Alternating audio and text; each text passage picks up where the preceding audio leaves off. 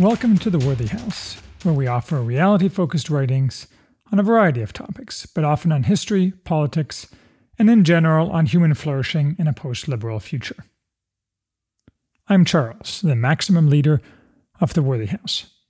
Today we are reviewing I'll Sleep When I'm Dead The Dirty Life and Times of Warren Zevon by Crystal Zevon.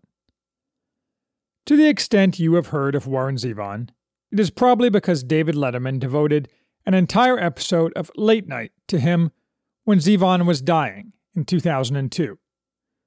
That appearance shined up Zevon's star, which had faded greatly since his glory days in the 1970s. It was not the mere fact of Zevon's appearance, it was his sardonic humor about his own looming death from mesothelioma, combined with the fact that he was going down like a man, refusing any treatment and instead finishing his last album. Such bravery, a virtue of the old school, combined with VH1's simultaneous, soft focused documentary on his life, gave Zevon an aura of virtue. This book seems to have been designed, with his consent, to mostly dispel that aura. I've always liked Zevon. He probably counts as my favorite pop singer, and since I have zero appreciation for any classical music, I guess that makes him my favorite musical artist, although a few others might be it instead. But until I read this book and did some other research, I knew very little about him. I also absolutely loathe his most famous song, Werewolves of London. I don't typically buy much music, but even in the 1990s, I had bought several of his albums, to which I regularly listened. I used his 1996 double album compilation, also titled I'll Sleep When I'm Dead, as play on repeat music on transatlantic flights when portable CD players were the height of technology. Apparently, I was one of the very few people buying his music then, showing once again that I have long been out of tune with the zeitgeist. This book is an oral history, offering the voices of scores of people who knew and worked with Zevon, most of them his friends, and some of whom are famous, like Bruce Springsteen and Billy Bob Thornton. Combining these with journal entries from Zevon himself was done by Crystal Zevon, who was married to the singer from 1974 to 1979, but who remained intermittently close to him, and was the mother of one of his two children. He wanted a warts and all depiction, and he got it. Among many other vices, Zevon was a terrible father, a drunk who effectively abandoned his children when they were young, though in the manner of many such men, he developed a relationship with them when they were adults and he had sobered up. It's not that Zevon was a monster just that he was enormously defective, defined in most things by a deep and desperate selfishness, exacerbated by living in a milieu where he never had to answer for his vices. He was pathologically afraid of responsibility and thus desperate to avoid having any more children. He ghosted long term friends to avoid unpleasant confrontations. He dodged debts. And he totally lacked the discipline that characterized more successful rock singers, such as Springsteen, which is probably why, after initial success and extensive critical acclaim, he never became rich or all that famous. Such, perhaps, is a typical minor rock star's life. Zevon certainly had an interesting family background. He was the son of a small time Ukrainian Jewish gangster, part of Mickey Cohen's Los Angeles mob. Born in 1947, trained in classical piano, he was a sometime acquaintance in his teens of Igor Stravinsky by 1965, Zevon went to find his fortune as a musician. It took him nearly a decade of working for others, primarily the Everly brothers, to hit the modestly big time. After a couple of well received albums in the mid and late 1970s, from 1980 onwards, his career was dim. He had been an extreme drunk for years, among other things, often beating his very many women and waving guns around. That didn't help his career either. By 1986, he sobered up, cold turkey, but his career did not revive, even though he kept releasing music, and for years often made rent by playing tiny provincial venues or corporate lobby gigs.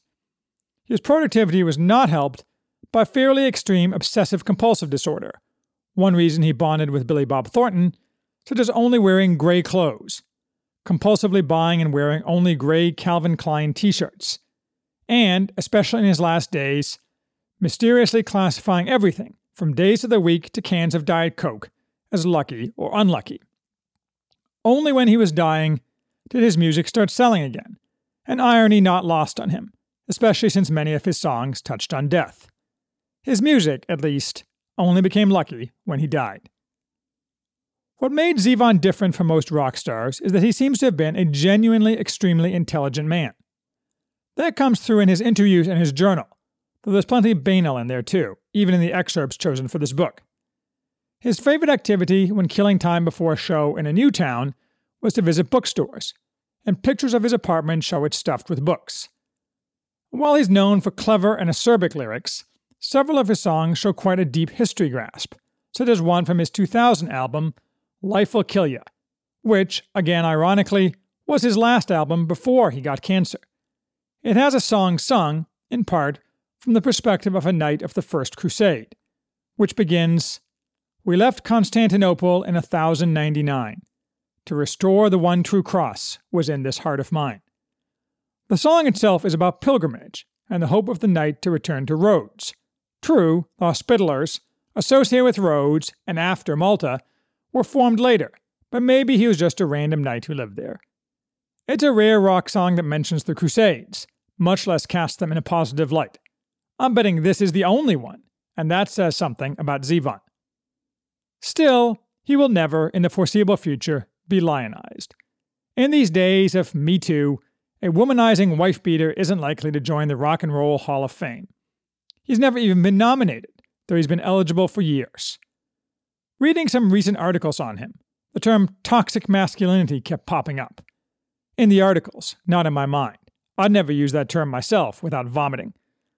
Moreover, and probably the reason Zevon was frowned on by the Hall of Fame prior to Me Too, he was relentlessly unpolitical, refusing the attempts of close friends like Jackson Browne to involve him in whatever was the cause of the moment. His detached, jaundiced eye probably wouldn't let him. When his daughter tried to interest him in her service of underprivileged kids, he dismissed it as working with the little brown children. He wasn't racist, he just thought it was silly. Or maybe he couldn't bring himself to care about others. It's hard to say. Zevon's personality seems protean, or at least slippery. As one of his friends says in this book, I'm not sure what the psychological classification of Warren would be. When someone who is an alcoholic plays at being a sociopath, it's hard to know when playtime is over.